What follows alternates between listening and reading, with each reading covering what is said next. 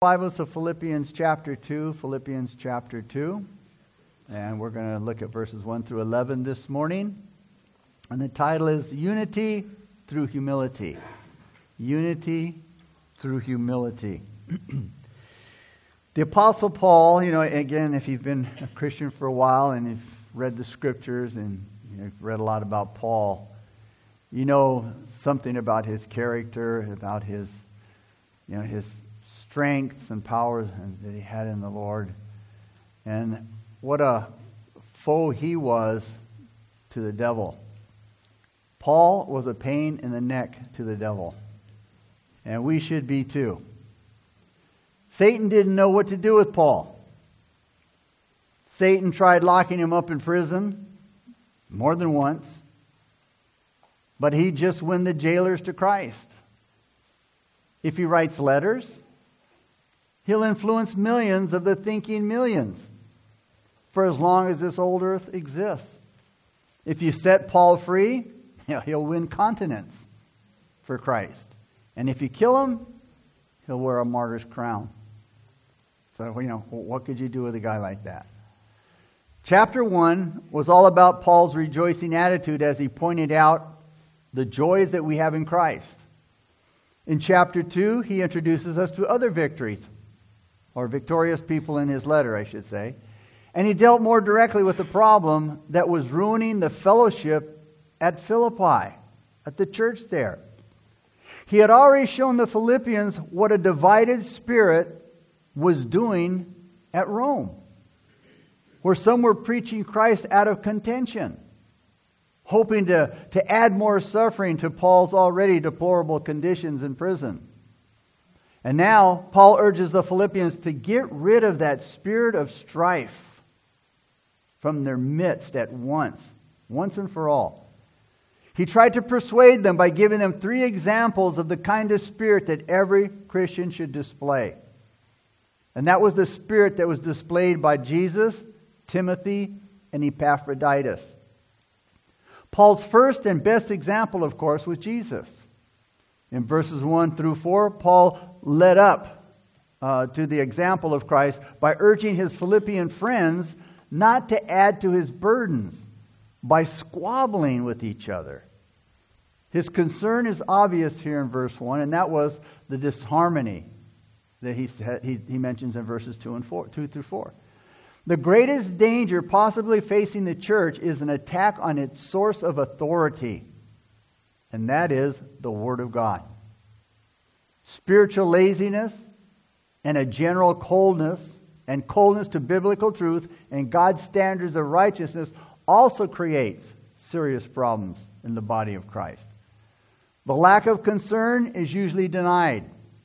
I should say, this lack of concern is usually denied. They, well, I'm not, you know, I'm not lazy in the Lord, and I'm, you know, not this, and I'm not that. And they're often sincere. But it's a self deceptive sincerity, but it attacks the spirituality of the church.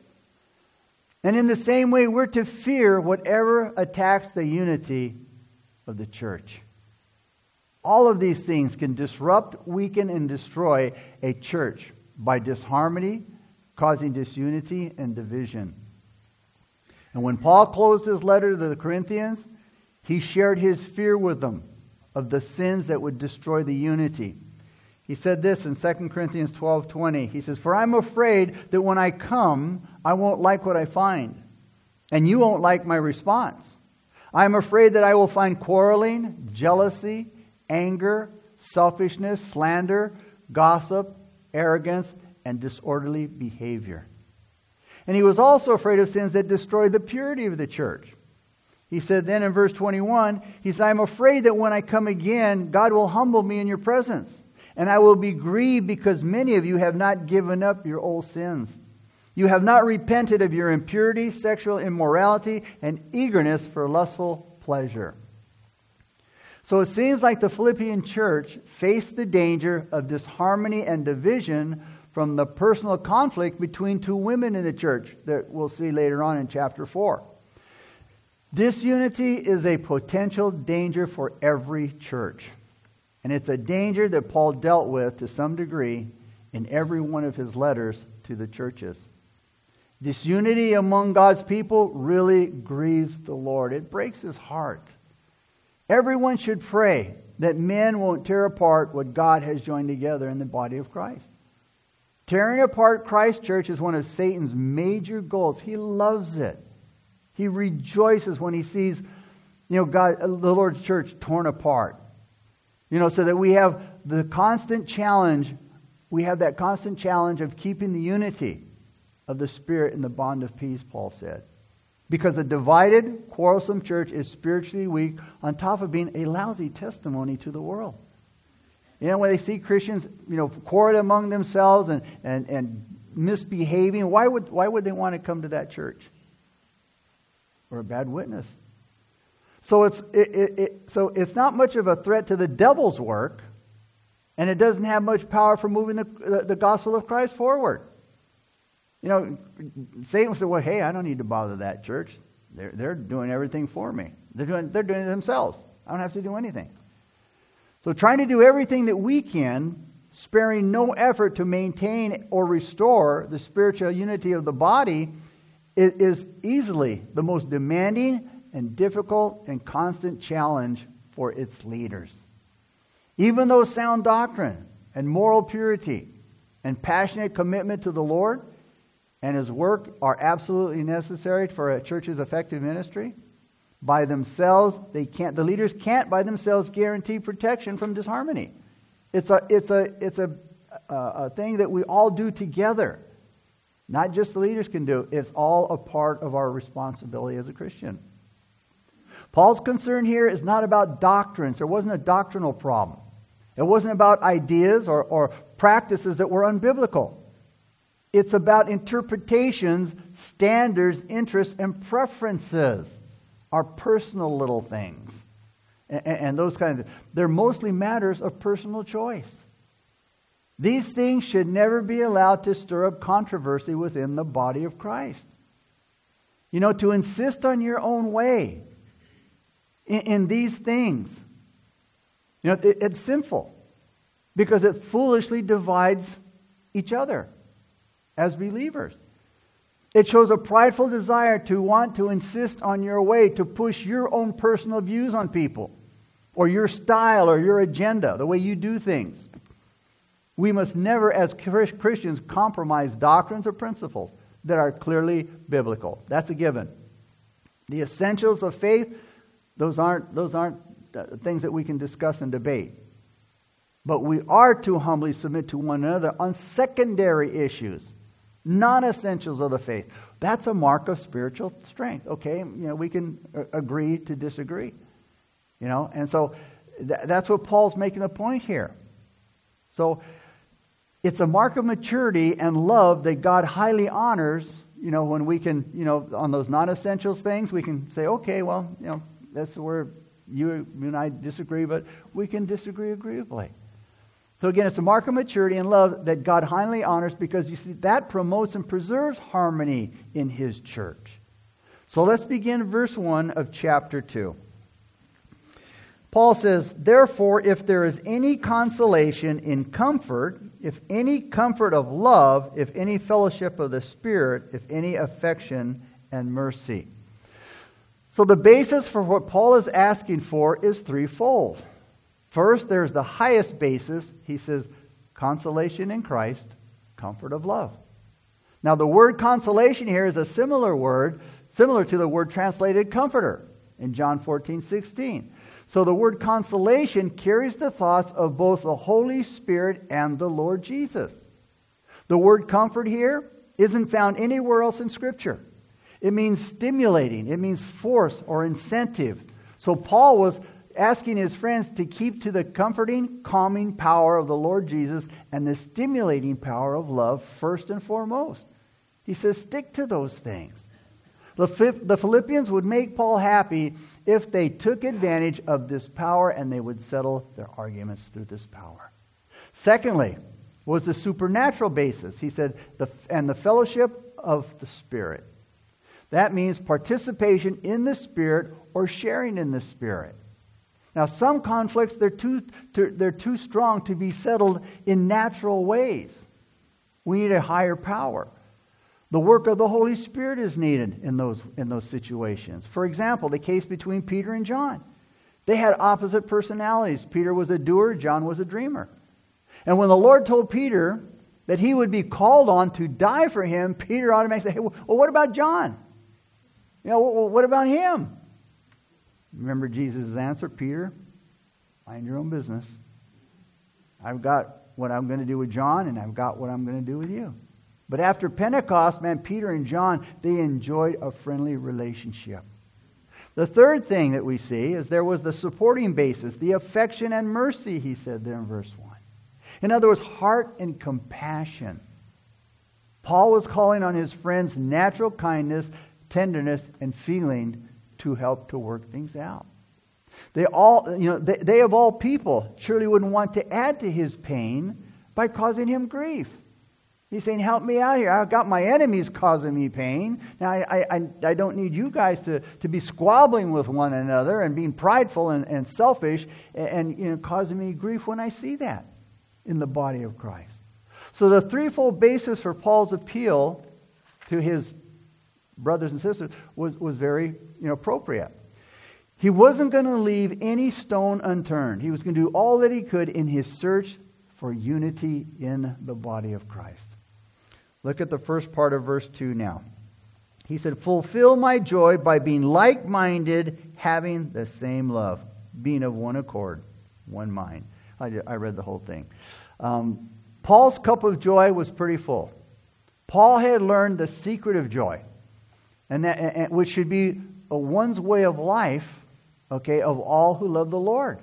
That should be our full cup of joy, loving Jesus with all of our heart, soul, and mind. Paul had discovered the secret on, on the road to Damascus. When he looked into the face of Jesus for the first time, Paul had been surprised by joy because Jesus is joy. Paul was surprised by joy on the Damascus road, and he kept on adding to his joy as he grew in the Lord Jesus Christ. That's the only thing that can happen. The more you grow and know of Jesus Christ, the more joy that, that will fill your cup. Joy is knowing Jesus. And Paul was getting to know Jesus better and better and better. Joy filled Paul's soul. His cup of joy was now full, but he still wanted more. There was still room to top it off. So in verse 2, we hear him pleading for a few more drops of joy to overflow his cup. He said, Fulfill my joy. Fulfill my cup, which would you know, fill it to overflowing. And, and we want it to be overflowing. The news, is, the, the news that his quarreling friends had settled their differences forever was at the foot of the cross. Which is that's where we need to go to, to again solve those differences at the foot of the cross.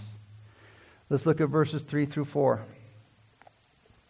He said, Let nothing be done through selfish ambition or conceit, but in lowliness of mind. Let each esteem others better than himself, letting each of you look out not only for his own interests, but also for the interests of others.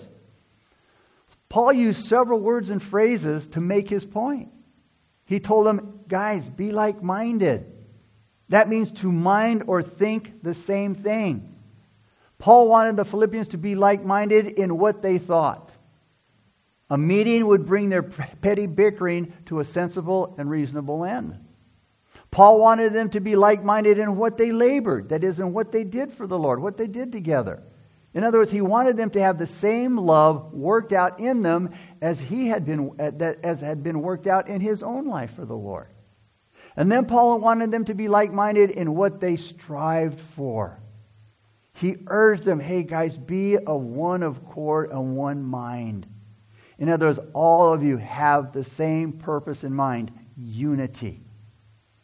What Paul was after wasn't just for them to smooth out their differences, but he wanted them to have total unity of mind, heart, and purpose in the Lord Jesus. Because nothing less would do. The Philippians had to bury their disagreements and bury them so deep that they could never dig them up again. You see, strife pulls the other person down. Vainglory puts oneself up. Both cause discord in the body of Christ because strife either pulls a person down and, or builds another one up, and it causes strife. Even a little contentiousness and pride can ruin a gathering of God's people. Remember in the wilderness, the children of Israel were blemished by their spirit of criticism, their constant complaining. I mean, their spirit of, of criticism and, and complaining was so obvious from the very beginning. And then it came to a head when Korah, Dathan, and Abiram rebelled against Moses and Aaron. They challenged their leadership. They said, hey, you guys take too much upon yourselves. See, they wanted to bring Moses and Aaron down, and they wanted to lift themselves up. Now, the cure for their differences, Paul says here in verse 3, and all differences, he says, In lowliness of mind, let each one of us esteem others better than themselves. Paul wasn't saying we should consider everybody else to be more gifted or more capable than we are. It's a false humility that belittles any acknowledgments of one's gift. Like, you know, oh, you know, you've got the, oh, no, I don't have that gift. You know, I'm just, you know. That's a false humility. That's hypocrisy. It's hypocrisy. God's given us all gifts. The Bible tells us, and we're to use them for His glory. C.S. Lewis said, uh, C.S. Lewis showed that true humility is obvious when a man who designs the most beautiful cathedral in the world and knows it would have been happy just to say, hey, you know, he'd be just as happy if somebody else designed it. To pretend like you don't have any talents when you do, or when you know you that you do, again, that's not humility, it's hypocrisy. If we esteem others better than ourselves, we're not considering everybody else to be superior to ourselves. But we do want everybody else to be treated special. Humility is the opposite of conceit and selfish ambition. Humility is concern for the progress of others. We, we, you know, we should desire to help and want people to do better, to be better, to progress in their relationship with the Lord, to go forward. We should want that and help them to do that. So, again, this is what Paul is talking about. The man who reigns, uh, reigns in the affections of God's people isn't the bossy, pushy man but they're the quiet, godly, humble man who's always seeking the good of other people. Barnabas was a man like that. He was an encourager. To seek your own advancement, that's worldly. To seek the, the, the prosperity and the good and the promotion of others, that's godly. And that's what God wants us to do, to esteem others higher than ourselves. And then, like I said, verse 4 expresses the principle of the Spirit of the Lord Jesus let each of you look out not only for his own interest, but also for the interests of others. Those who hear Paul's words, those who heed Paul's words, they, they have a greater view of life. You know, it's outward, it's not just about themselves. They're looking outward, they're looking to others. So the view that seeks its own tends to be narrow minded, selfish, small, and meanness, man. Meanness is in their soul. But the view that seeks to promote the interests and the well being of others leads to a larger life here and in eternity. Remember Lot? When him and Abraham were separating, Lot tried to promote himself when he chose the well watered plains of Jordan. You know, he was thoughtless. I mean, Abraham had done so much for him. Abraham was his elder. Abraham had, ta- had taken care of Lot. And yet, when, when they were splitting up and, and they looked at the valley before them, he took the best, what he thought was the best. He took the well watered plains of Jordan. Again, he was thoughtless in his selfish desire to take the best. And he took the most fertile part of the country for himself. But God could see what was going to happen later on. He always sees, he knows what's going on. God could see already those green valleys and those prosperous cities that, that Lot chose, after a while, they were going to be burned and buried in sulfur and salt. They were going to be a smoking ruin of desolation. In Lot's choosing of that well watered plain and those cities, Lot lost his fortune, he lost his family in Sodom, and he almost lost his faith. He definitely lost his testimony. All the land of Canaan had been given to Abraham by God. And yet, Abraham, upright, unselfish servant of God, he just stood there. And Lot said, I'll take all of this. He said, Lot, he says, we're brethren. He wasn't going to argue over, you know, what was best and what we. He says, he, he did, Lot, Abraham didn't want to ruin his testimony. He said, we're brethren. You know, and, and, and those around us are watching. So again, uh, Lot took what looked like the best to him.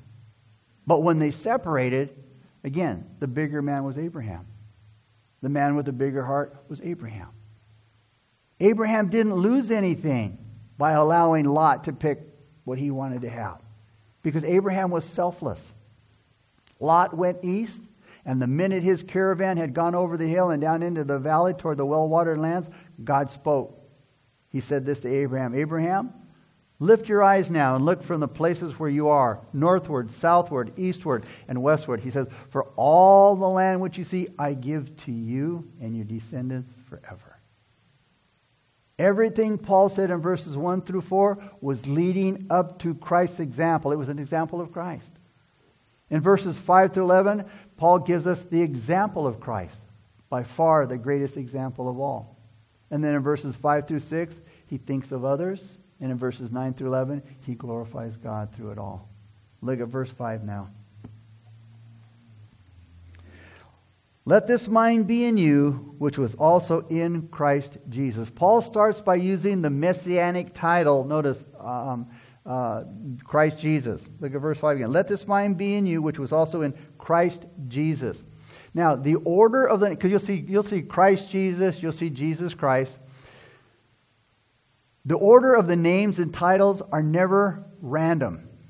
They don't use just Christ Jesus one minute and Jesus Christ just because they want to mix up the names or, you know, the, the, there's a meaning to it. There's a purpose in, in, the, in the titles. Again, they're never random. There's always a purpose in the New Testament. For example, when it's used as Christ Jesus, when Christ Jesus is mentioned, it's putting the emphasis on the exalted one, Christ the Messiah, who is Jesus. Christ Jesus who made himself, verse 7 says, of no, uh, no reputation, which means to make empty. When Jesus Christ is used, it's describing the despised and rejected one. Jesus was the despised and rejected Messiah, but he was glorified afterward and testifies to his resurrection.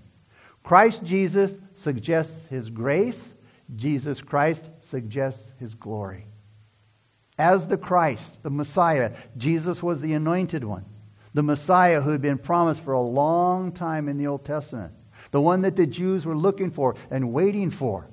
The Lord never gloried in his position. Jesus never gloried in his position, but he never denied it when he was glorified.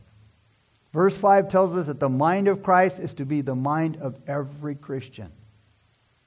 The mind of Christ is to be the mind of every Christian. How do you get the mind of Christ? Knowing Him and knowing His Word. Knowing Him and knowing His Word. Let this mind be in you. Let this mind means to think of, to be mindful of. We are to think like He did. Look at verses 6 through 7. who, speaking of Christ, who being in the form of God did not consider it robbery to be equal with God, but made himself of no reputation, taking the form of a bondservant and coming in the likeness of men. Here Paul says that Jesus was in the form of God. And then in the, the next words out of his mouth, it says he took on the form of a bondservant. So one minute he says he's in the form of God, and then he's in the form of a, of a slave, a bondservant. It shows, the, the, the, the, shows that he was 100% God, 100% man. He came to be a man in every sense of the word. He experienced everything that man would experience upon this earth, but he didn't sin. He was also God in every sense of the word, with certain divine rights, attributes, qualities, and privileges. Verse 7 says, or declares, a real humanity that, that involves certain human obligations to God. So Paul placed the two sentences side by side, man and God, in the form of God and the form of a bondservant. When Jesus came in the flesh, his incarnation, when he came as man, he did not empty himself of his deity. He never lost his deity. He was still God. But what he did, he put on a clothing of humanity in order to be a servant. In other words, when Jesus came down in man, it wasn't like he took off his deity. What he did, he put on the clothing of the man and he covered his deity. It was still there. He was of human flesh and blood. His choosing to be a servant gives power to Paul's, you know, request for his for the Philippian believers to be examples of Christ. In view of the heretical interpretation of the incarnation, that some people say that when Jesus came in the flesh, he emptied, he emptied himself of his deity. No, he didn't. He was and always is and will be God. He covered his deity by putting on blood and flesh. So he never emptied himself of his deity. And it's important to understand that when Jesus became a man, he didn't and couldn't stop being God because he was the eternal, uncreated, and self existing creator of the universe, the one that the angels worshiped. Because Christ was God and always had been God, he didn't think it says here that he was robbery to be equal with God. Because he was. From his exalted position as God, Christ's first step downward was not to regard equality with God a thing to seize or to be carried off by force like a prize. Robbery, when he said it was not robbery to be equal with God, robbery, robbery refers to something that is seized or carried off by force. But he didn't consider it to be robbery to be equal with God because Jesus already possessed equality with God. The meaning of robbery is not taking hold of, but of holding on to or clinging to. Jesus had all the rights and all the privileges of God which, could he, which he could never lose. And yet Jesus refused to selfishly cling to his superior position as the divine Son of, of God, nor look at it as a prized possession to be used for himself. He was always helping others. He used his glory, he used his, self, his power and his, and his deity to help others, never for himself. You see, at any time, he, Jesus could have called on his Father. And on the cross, he could have immediately called down 12 legions of angels to come and rescue him. But he didn't because he knew it was for our good. He did it for our good. And yet, you know, you know he, because if he would have called down the angels and, and to rescue him, he would have hindered his father's plan. See, it was his father's plan for him to die on the cross for our sins. And he obediently did what his father asked him to do. No doubt Jesus was starving in the wilderness. Remember, after 40 days uh, in, in the wilderness? And he refused to turn the stones into bread when Satan tempted to do that to feed himself. But what did he do? He graciously multiplied loaves and fish to feed the hungry multitudes. You see, he didn't, he didn't do it for himself when he needed it, but he did it for others when they did. You see, that's the attitude of selfless giving of oneself and of one's possessions, power, and privileges. That should characterize all who say they are Christians. That's what Paul is ta- talking about here. They should be willing not to hold on so tightly, you know, to the blessings that they have. You know, which, which, which blessings we have only because of the Lord. Christians are, are set apart from the Lord, uh, uh, set apart from the world as children of God and joint heirs with Christ. And yet they must not hang on again to those privileges and blessings. Instead, like their Lord, they must hold them loosely and be willing to sacrifice them for the benefit of others. Verse 8. He says, And being found in appearance as a man, he humbled himself and became obedient to the point of death, even to the death of the cross. A lot of people are willing to serve others if it doesn't cost them, if it's not inconvenient, if there's no you know, hardship involved. But if there's a price to pay, how quickly they lose interest. It says here that Jesus became obedient even to the point of death, even the death of the cross. Dr. J.H. Jowett said, Ministry that costs nothing accomplishes nothing. If there's, to be an, if there's to be any blessing, there must be some bleeding. If there's going to be a song, first there has to be a sacrifice. If there's going to be a crown, first there must be a cross. At a religious festival in Brazil, a missionary was going from booth to booth, and he was examining the merchandise that the villagers were selling. He saw a sign above one booth. It said, cheap crosses. Cheap crosses. He thought to himself, that's what many Christians are looking for these days cheap crosses. Crosses that won't cost them anything. Jesus said, If any man desires to follow after me, let him pick up his cross and follow me. Sometimes that it's very difficult. But again, it's a cheap cross if we're not going to follow and pick it up. If we're not going to, you know, follow it to the end. Our Lord Jesus' cross was not cheap. And because it wasn't cheap, why should mine be? Again, when you look at the horrors of death by crucifixion, it started with stabbing pain when the nails were driven through his hands and feet and then a sickening jolt when the cross was lifted up and then dropped into the hole. And the whole weight of his body tore the nail holes that were in his hands and his feet.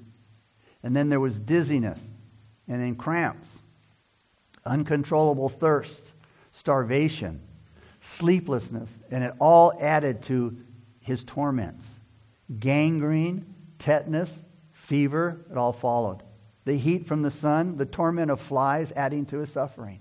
The unnatural position of the cross resulted in cramps. The crushed tendons throbbed and the arteries swelled. Every movement causes agony, and the anguish gradually increased the longer he hung there. Now, for a strong man, death might not come for three days. The physical torture alone was terrible. But there was also the public shame of hanging naked, exposed for all to see. There was still more. He was mocked by those he came to save. And worst of all, he did nothing. He knew no sin. There was no fault in him. But he was made sin for us. So no cheap crosses. Verses 9 through 11. Therefore, God also, because of what God, uh, you know, he had gone to the cross, humiliation through the cross. He says, Therefore, as a result of the cross, God also highly exalted him and, and given him the name which is above every name, that at the name of Jesus every knee should bow of those in heaven and of those on earth and of those under earth, and that every tongue should confess that Jesus Christ is Lord to the glory of God the Father. Jesus humbled himself for others, and God highly exalted him. And the result of this exaltation it glorified God. He said, I, had done, I have done which the Father hath asked me. And he glorified God through his, through, again, through his crucifixion, but with his resurrection. When men buried Jesus, that was the last thing that, that man would do to him, that, that human hands did to him. From that point on, it was God who worked. Men had done their worst to the Savior, but God exalted him and honored him. Men ridiculed him, they slandered his name, but the Father gave him a glorious name. He arose from the dead, he returned in victory to heaven, and he's now seated at the right hand of the Father, interceding for you and me. His exaltation included sovereign authority over all creatures. It says in Isaiah 45 23, in heaven, on earth, and under the earth. He has authority over all creatures. Under the earth likely refers to the lost because God's family is either in heaven or on earth. So, in closing, as it said there on the very uh, in verse 11, one day every knee, every tongue should confess that Jesus Christ is Lord, and glory to the Father. And every knee is going to bow. One day that's going to happen. All are going to bow before Him, and they're going to confess that He is Lord. But the thing is, you want to do that now. You want to do it because you want to do it. It's voluntary through his salvation to bow before him rather than to bow before him at the judgment. Because then you'll be doing it out of fear. fear. And it's a time of condemnation then. You can bow now in reverence, or you can bow at a time of judgment, but either way, you're going to bow. Either way.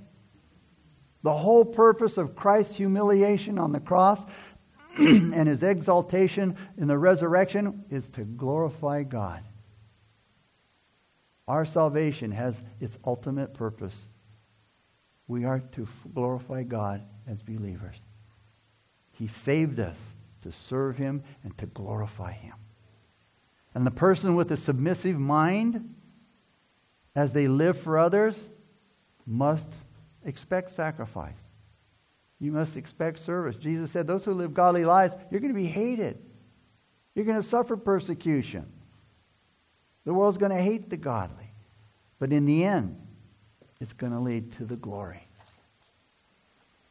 Peter said in 1 Peter 5 6, Humble yourselves, therefore, under the mighty hand of God, that he may exalt you in due time. And that's going to be when we stand before him. Joseph suffered and served God for 13 years. But then God exalted him and made him the second ruler of Egypt. David was anointed king when he was just a young man. And he experienced years of hardship and suffering, running from Saul, trying to stay alive. But at the right time, God exalted him as king of Israel. The joy of the submissive mind comes not only from helping others and sharing in the fellowship of Christ's sufferings, but mostly from knowing we're glorifying God. We're letting our light shine through our good works. And this glorifies the Father in heaven. Now, we might not see that glory today, but we will when Jesus comes and he rewards his faithful servants. Father, we thank you once again for your word. Father, we thank you for Paul's lesson to us here, God. May we take heed, Lord. And Father, may we be, again, imitators of Christ. May we follow his example, Lord. Father, may we May we esteem others higher than ourselves, Lord, as Jesus did. God, may we have that serving man, mentality, Lord, that serving desire, Lord, to be like Jesus, God, that we would glorify him one day through our testimony, Lord. Maybe you're here this, this, this, this morning and maybe you're not a believer. You're not a Christian. You haven't made that decision yet. What a great way it would be to start the new year, being born again. As we're praying and, and everyone's praying for the person around them, if you're, if you're here this morning and, and the Spirit of God has touched your heart and you want to receive Christ as your Lord and Savior, just lift up your hand and put it back down again, and we'll just pray for you. Anybody. Again, it's, it's, it's a wonderful thing that Jesus is one person Great. Anybody else? Anybody else? All right, I'm going to say this prayer out loud, and, and you, re, you, you, you repeat it to the Lord in your heart. Repeat after me Dear Jesus, please forgive me, Lord, for all of my sins. I confess to you I am a sinner. I want to receive you as my Lord and my Savior. Fill me with your Holy Spirit and help me now to never turn back from following after you. Thank you, Lord, for saving me. In Jesus' name I pray. Amen. If you need a Bible, come and see me or, or